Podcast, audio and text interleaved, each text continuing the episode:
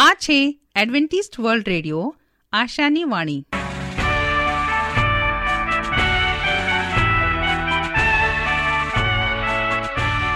અમારા આજના પ્રસારણમાં તમારું હાર્દિક સ્વાગત છે. આજે તમારા માટે અમે ખૂબ સુંદર સ્વાસ્તિક અને આત્મિક વિચારો લાવે છીએ. પણ તે પહેલા સાંભળો, દેવની સ્તુતિમાં આ સુંદર ગીત.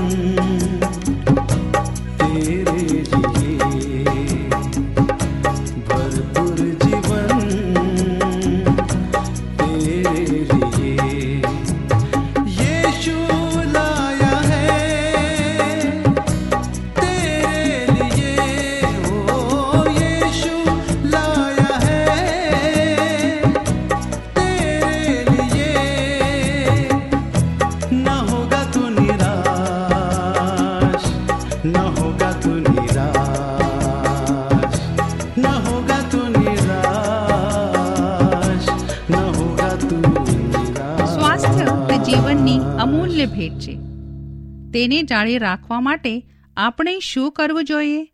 તો કાંધરી સાંભળશો અમારા આ અંક, જેનું નામ છે સ્વાસ્થ્ય અને જીવન અને આજનો વિષય છે ચક્કરના રોગોને ગંભીરતાથી લેવો જરૂરી. ચક્કર આવ્યાની ફરિયાદ મોટી ઉંમરની વ્યક્તિઓમાં આમ વાત હોય છે. ઘણા કિસ્સામાં ચક્કર ઊભા થતા, બેસતા, પડકું ફેરવતા, ઊંચાઈએ જતા ચક્કર આવતા હોય છે. જેનું કારણ સમજવું અત્યંત જરૂરી છે. ચક્કર ગંભીર રોગની ચેતવણી આપતું મહત્વની સાઇન છે. માટે ડૉક્ટરની તપાસ જરૂરી છે. ચક્કર દ્વારા શરીર અણસાર આપે છે કે કાંઈક કોઈ ગડબડ ઊભી થઈ છે અને તેને નિદાનની જરૂર છે. કેમ કે નિદાન પછી જ રોગ અને રોગની ગંભીરતાનો ખ્યાલ આવી શકે. એટલે જ નિદાન એ યોગ્ય નિષ્ણાંત ચિકિત્સક દ્વારા જ કરાવવું હિતવા છે. જેથી ચોક્કસ કારણ જાણી શકાય અને યોગ્ય સારવાર મળે. ચક્કર આવવા પાછળ અનેક કારણો જવાબદાર હોય છે. જેમાં કેટલાક સામાન્ય છે તો કેટલાક ગંભીર અને એટલે જ નિદાનનું મહત્વ વધારે છે. ચક્કર આવવા પાછળ અનેક કારણો જવાબદાર છે. જેમ કે જૂની શરદી, માથાનો દુખાવો મગજમાં ગાંઠ, શારીરિક નબળાઈ, લોહીની ઉણપ, એનેમિક. લોહીના દબાણમાં થતી વધઘટ, ચશ્માના નંબરમાં વધઘટ, વધારે ઊંચાઈ ઉપરથી જોવાના કારણે. દવાઓની અડઅસર રૂપે થાઇરોઇડ ગ્રંથિમાં ઓછા રક્તને લીધે કાનમાં ઇન્ફેક્શન રસી કે મેલના ગઠ્ઠા જામી જવાને લીધે, પેટમાં ગેસ કે સંગ્રહણીના રોગના લીધે હિસ્ટેરિયા આંચકી જેવી બીમારી તંબાકુ કે બીજા નશીલા પદાર્થોનું વ્યસન કિડનીની નબળાઈ પેશાબમાં પ્રોટીન જવું વાહનમાં પ્રવાસના કારણે ચિંતા ડિપ્રેશન જેવા માનસિક રોગોના કારણે ચક્કર આવતા હોય છે રોગના નિદાન માટે હોમિયોપેથી ચોક્કસ લક્ષણોની ધ્યાનમાં લઈને તેની પ્રકૃતિ પ્રમાણે ચોક્કસ નિદાન કરે છે અને તે મુજબ દવા આપવામાં આવે છે. આ રોગમાં જોવા મળતા લક્ષણો અલગ અલગ હોય છે. ખૂબ જ જોરથી ચક્કર આવતા હોય તેવું લાગે. એક બીજું ફંગોળાઈ જવાશે એવું લાગે. સાથે માથાનો દુખાવો ઉપકા થતી વખતે થાય. કેટલાકને વાહનમાં મુસાફરી વખતે ઉલટી ઉપકા અને ચક્કરની ફરિયાદ હોય. આંખની તકલીફ હોય ધૂંધળું કે ડબલ દેખાતું હોય. માથું ભારે લાગે. આંખો ઉપર ભાર લાગે. ચક્કર આવતા લથડિયું ખાઈ જવાય. ડાબી કે જમણી બાજુ જોતા ચક્કર આવે. ઉપર જોતા કે દાદરો ચડતા ચક્કર આવે. એકદમ માથું ફેરવતા કે ઉપર નીચે કરતા પણ ચક્કર આવે. પડી જવાશે તેવું ડર લાગે. તો કોઈને ગેસ, અપચો, કબજિયાતના કારણે અથવા એકાએક વ્યસન છોડી દેવાથી એ કારણે પણ ચક્કરની ફરિયાદ હોય છે. બહુ ગરમી કે તડકા કે ગરમીના કારણે પણ ચક્કર આવતા હોય છે. જેમાં માથા પર પથ્થર મૂક્યો હોય તેવું વજન લાગે છે. કેટલાકને ઉઠતા, બેસતા કે સૂતી વખતે પણ ચક્કર આવવાની ફરિયાદ રહે છે. બધું ગોળ ગોળ ફરતું લાગે. હરસ, મસા, મરડો જેવી તકલીફ કારણ એના કારણે કે બીજા કોઈ કારણસર ખૂબ રક્તસ્રાવ થઈ જાય કે ખૂબ ઝાડા ઉલટીના કારણે શારીરિક નબળાઈ આવે અને ચક્કરની ફરિયાદ રહે. ક્યારેક ખૂબ ઊંચી ઇમારત કે ટાવર જોતા ચક્કર આવે. કાનમાં ગણગણાટ સંભળાવા લાગે. આમ દરેક દર્દીમાં અલગ અલગ લક્ષણો જોવા મળે. એ મુજબ હોમિયોપેથીમાં બ્રાયોનિયા જેલ્સેનિયમ, કેલ્કેરિયા કાપ, નક્સ વોમિકા, એગેરિક્સ કોનિયમ, ફેરમફોસ, એજન્ટિના, ઓકોનાઇટ એવી દવાઓ ત્રીસ પાવરમાં ડૉક્ટરની સલાહ મુજબ જ લેવી. પ્રભુનું વચન તે સત્ય અને શાંતિનો માર્ગ છે. આવો, હવે આપણે પ્રભુના વચન ઉપર મનન કરીએ. દેવ અને કરાર. હું રાજુ ગાવિત. આજનો ગુજરાતી ભાષામાં દેવનું પવિત્ર વચન તમારા સુધી પહોંચાડનાર અને આજનું વચન સાંભળનાર મારા વહાલા ભાઈ બહેનો નાના મોટા બાળકો, વડીલો સર્વનો ઈસુ ખ્રિસ્તના નામમાં આવકાર કરું છું.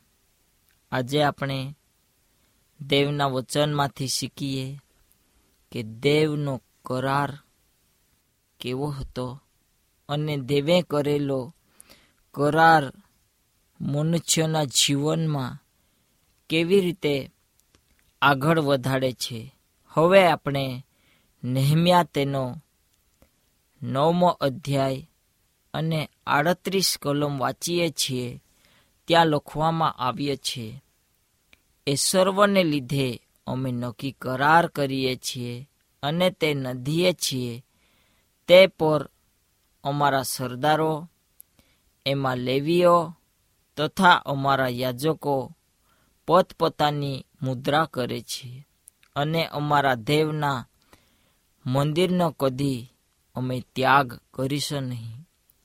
આ કરાર લોકોનો હતો અને તેઓ આ કરાર દેવની આગળ કરે છે. જ્યારે બાઇબલ આપણને કરાર વિશે વાત કરે છે, ત્યાંનો અર્થ આપણને સમજાય છે અને તેનો અર્થ શું છે?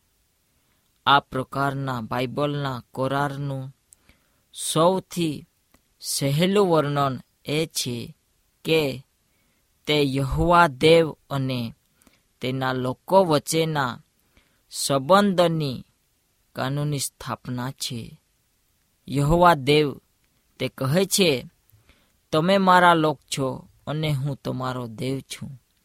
આ ઉપરાંત આપણે પ્રાચીન વિશ્વના અન્ય લોકોમાં લેખિત કરારનો ઉપયોગ જઈ શકીએ છીએ. ઘણીવાર આગેવાનો અને તેમના હાથ નીચેના નમ્ર માણસો વચ્ચે હોય છે. આ કરાર સ્થાપિત કરવામાં આવ્યા હતા કારણ કે તે બંને પક્ષે ફાયદાકારક છે. આગેવાનો લોકોની સંભાળ લે અને લોકો કર આપે. પરંતુ યહવા દેવ સાથે કરાર જુદો હતો. ખરેખર દેવ તેનામાંથી કોઈ પણ ફાયદો થતો નહીં હતો. અને દેવને તેમાંથી જે આપવામાં આવતો હતો, તે ફાયદામંદ નહીં હતો. અને તેમ છતાં તેણે વફાદાર રહેવાનું વચન આપ્યું હતું. પછી ભલે લોકો વફાદાર ન હતા, ખરેખર કરાર સાથે જોડાયેલા આશીર્વાદો અને સાપથી ઇઝરાયેલીઓને જાણવાનું શક્ય બન્યું કે ખોટા કાર્યની શરૂઆત થઈ હતી અને તેઓ કરાર તોડતા હતા. આ સમયે આપણે નેહમ્યા તેના દસમાં, ઇઝરાયેલીઓના દેવ સાથેના નવા કરાર અંગે જઈશું છું. દસ અધ્યાયમાં બાઇબલમાં કરારના ઇતિહાસ અને મહત્વ વિશે કેટલીક માહિતી આપણને જોવા મળશે તેના વિશે આપણે ચર્ચા કરીશું. હવે નહેમ્યાના સમયમાં ઘણી જવાબદારીઓનું કામ જોવા મળે છે. લોકોને ઇમારતને મરામત કરતા અને દુકાળમાં કર આપવું, નિયમશાસ્ત્રની સ્પષ્ટતા સમજાવવું આગેવાનો સુદ્ધા ભટકી ગયા હતા અને ત્યાં નેહમ્યા અને તેમના નાના ટોળા પ્રત્યેનો વિશ્વાસ આપણને જોવા મળે છે. અને તેમનો વિશ્વાસ દેહ પ્રત્યે હતો. તેમની લડાઈ માણસો પ્રત્યે હતો અને તેઓ દેવના પક્ષના લોકો હતા. અને દરેક કાર્યો તેઓ નિયમશાસ્ત્ર પ્રમાણે કરવા માંગતા હતા. હવે તેમ છતાં ફક્ત આગેવાનોએ જ દસ્તાવેજ પર હસ્તાક્ષર કર્યા હતા. તે લખાણ સ્પષ્ટ રૂપે નદે છે કે લોકો બાકીના બધાએ યહોવાના નિયમનું પાલન કરવાના શપથ અને સાપ દાખલ કર્યા હતા. નેહમ્યા દસ અને અઠાવીસમાં તે કરાર વિશે શું મહત્વનું હતું કે તે બધાએ યહોવા સાથે કરાર કરવાની ઈચ્છા રાખી આ પ્રશ્નોનો જવાબ આપવા માટે આપણે પાછા ખૂબ જ શરૂઆતમાં જોઈ શકીએ છીએ અને જોવું પડશે અને બાઇબલના કરારના વિચારને સમજવા પડશે. આ કરાર મહત્વપૂર્ણ હતો કારણ કે તે પાપી માનવતા સાથેના વ્યવહારમાં દેવની વાર્તાનો એક ભાગ હતો. અને તે લોકોની સાથેના સંબંધ માટે દેવની તૃષ્ણા દર્શાવે છે. તે લોકોને દેવને સમર્પિત થવાની તેમની ઈચ્છા પણ દર્શાવવા માટે માંગતા હતા. બાઇબલના ઉત્પત્તિ પહેલા અધ્યાય અને દૂસરા અધ્યાયમાં સર્જનની કથા ફક્ત પ્રથમ માણસની રચના જ નહીં, પરંતુ તેમના અને યહવા દેવ વચ્ચેના અને એકબીજા વચ્ચેના સંબંધને પણ દર્શાવે છે. જો કે પછી પાપ દાખલ થયો અને તે બધા સંબંધોને તોડી નાખ્યા. પાપ એ સૃષ્ટિનો વિરોધાભાસ છે. તેના બદલે સૃષ્ટિ પર મૃત્યુ આવ્યો છે. આદમની વંશાવળી આખરે વિભાજિત થઈ ગઈ, કેમ કે કાઈન અનિષ્ટ પસંદ કરે છે. ઉત્પત્તિ ચાર, આઠ અને ઓગણીસમાં આપણને જોવા મળે છે અને શેત દેવને સ્વીકારે છે. કાઈનની વંશાવળીનો અંત લાખેમમાં આવે છે. આદમથી સાતમો સમાવિષ્ટ, જેમણે બહુ પત્નીત્વની શરૂઆત કરી અને રજૂઆત પણ કરી હતી. કાયનની બાજુની હિસ્સા અને વેર શેતના વિશ્વાસુ વંશ સુધી પહોંચે છે. શેતની વંશાવળી પણ ગણાવી છે. પરંતુ આ વંશનો સાતમો હનક છે, જે દેવની સાથે ચાલ્યો અને તેને સ્વર્ગમાં લઈ લેવામાં આવ્યો. દુર્ભાગ્યે, દુનિયાએ દેવના કરતાં પણ વધુ દુષ્ટતા સ્વીકારી છે અને વિશ્વાસનો વંશ ખૂબ નાનો બની ગયો. કોઈ પણ કુટુંબને નાબૂદ કરવાની વાસ્તવિક સંભાવના ઊભી કરવી કે જેના દ્વારા દેવ મનુષ્યને બચાવવા વચન આપેલ બીજ મોકલીને તેમના વચનને પૂર્ણ કરી શકે.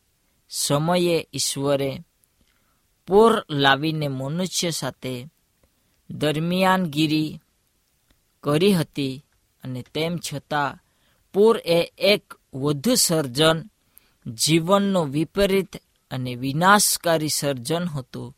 અને છતાં ઈશ્વરે ફક્ત માણસોએ આચારેલી દુષ્ટતાનો વિનાશ કર્યો હતો. પૃથ્વીનો નાશ કર્યો. તમે પાપી વિનાશક શક્તિની વાસ્તવિકતાનો વ્યક્તિગત રીતે અનુભવ કેવી રીતે કર્યો છે? પાપ સામે એકમાત્ર શક્તિ કઈ છે? અને આપણને તેના પોતાનો માટે કેવી રીતે તે લાભ લઈ શકે છે. હવે આપણે આ પૃથ્વી ઉપર જીવન જીવતા દરેક મનુષ્યો પાપી છે. અને પાપ એ એકમાત્ર એવી શક્તિ કે કોઈ છે કે જે આપણને તેનો પોતાના માટે કેવી રીતે લાભ લઈ શકે છે. આપણને મોહમાં પાડે છે. આપણી નજર જે જગ્યા પર પડે છે અને તે જગ્યા પછી ધન, દૌલત, પૈસા શ્રી તે મોહમાયા લાલચની અંદર આપણા વિચારો દોડે છે. આ પાપ સૈતાને દરેક મનુષ્યને કરવા માટે તેમના પ્રત્યેના વિચારો એક હંમેશા માટે લાગુ રહે એવું કરીએ છીએ. પણ દેવ કહે છે કે તમે સદા અને હંમેશા તમારા મનને શુદ્ધ રાખો. પ્રભુ આપણને તેના માર્ગ તરફ દરે છે. જેથી કરીને મનુષ્ય તરીકે આપણે આ પૃથ્વી પર આપણા જીવનની સલામતી જાળવી રાખીએ. હવે દેવે ફરીથી આપણને નોહ અને તેના પછીના લોકો સાથે અને તેમની સાથે પણ તેમને એક સંબંધ સારો રાખ્યો અને તે સંબંધ કેન્દ્રીય કરારનો વિચાર હતો. બાઇબલ સાત મોટા કરારોને સૂચવે છે કે જે ઈશ્વરે લોકો સાથે કર્યો હતો. પ્રથમ કરાર હતો આદમ સાથે, બીજો કરાર હતો નુહ સાથે, ત્રીજો કરાર હતો ઇબ્રાહિમ સાથે ચોથો કરાર હતો મૂસા અને ઇઝરાયલ રાષ્ટ્ર સાથે. પાંચમો કરાર હતો પીનાહાસ તરીકે અને છઠ્ઠો કરાર દાઉદ સાથે અને સાતમો કરાર હતો યર્મિયા સાથે. અને આ કાયમનો કરાર દેવ આપણને લઈને ચાલવા માટે કહે છે. બાઇબલમાં અનંત કરાર શબ્દનો સમાવેશ સોળ વખત કરવામાં આવ્યો છે. તેમાંથી ખાસ કરીને તેર ઇબ્રાહિમ સિનાઈ ખાતે ઇઝરાયેલીઓ માટે અને દાઉદ સાથેના કરાર પર લાગુ કરવામાં આવ્યા છે. ઉપર જણાવેલ દરેક કરાર અનન્ય હોવા છતાં અનંત કરારની છાપ લાવે છે. અને એના જેવી રીતે ઉત્પત્તિની અંદર ત્રીજો અધ્યાય પંદરમાં અનંત સુવાર્તાની પ્રથમ જાહેરાત કરવામાં આવી, પરંતુ પછી ધીમે ધીમે આખા બાઇબલમાં પ્રગટ થયો, તેમ અનંત કરાર લાગુ પડે છે. એક પછી એક આવતા પ્રત્યે કરાર, પ્રેમના કાયમી કરારની આપણી સમજણને વિસ્તૃત ગ્રહણ કરવા માટે સેવા આપે છે. તે તારણની યોજનામાં સંપૂર્ણ રીતે પ્રગટ થાય છે. પ્રેમનો કરાર જે તારણની યોજનામાં સંપૂર્ણ રીતે પ્રગટ થાય છે.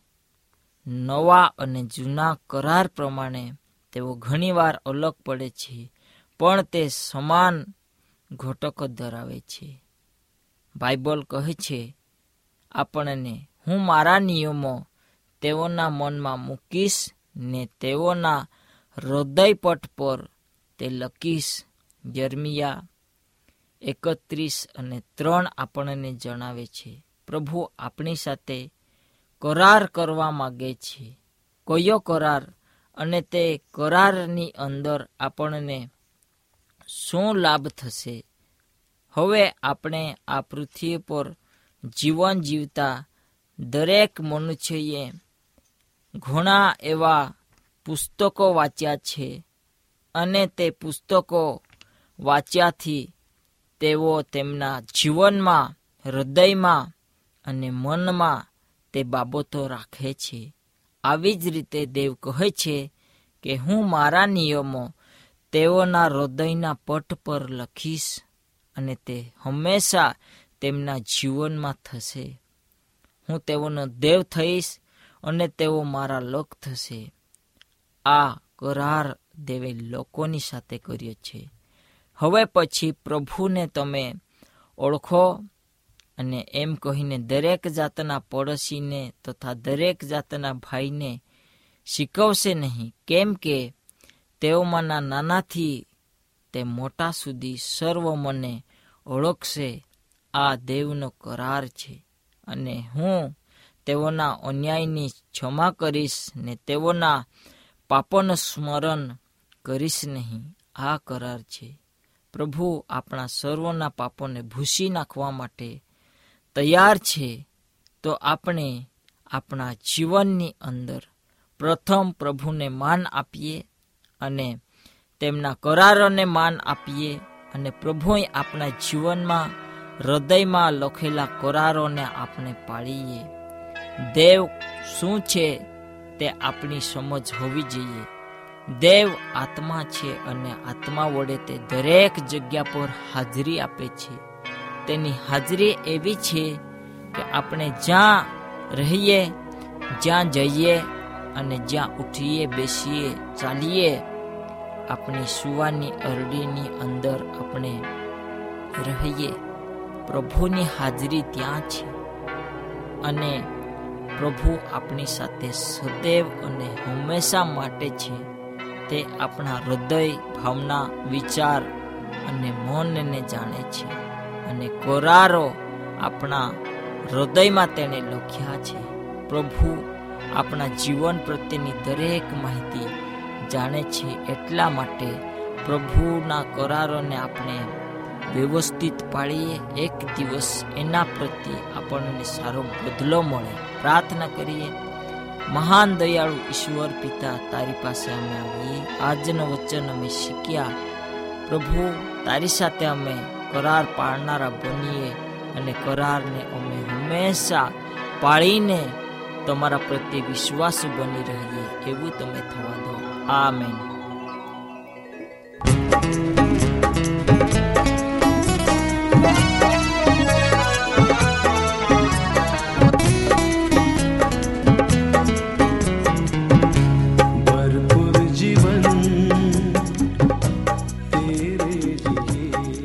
અમારી સાથી આ પ્રસારણમાં રહેવા બદલ તમારો ખૂબ ખૂબ આભાર.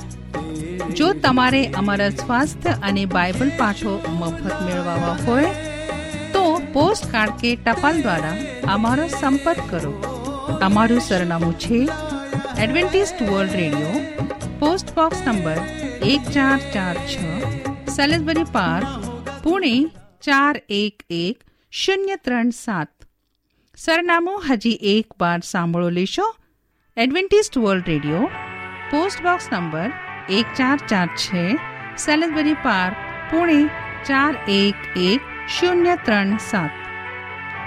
આ સાથે અમારો આજનો કાર્યક્રમ અહીં જ સમાપ્ત થાય છે. ફરી મળીશું આજ સમયે, આજ મીટર બેન્ડ પર. ત્યાર સુધી પ્રભુ તમારી સાથે રહે.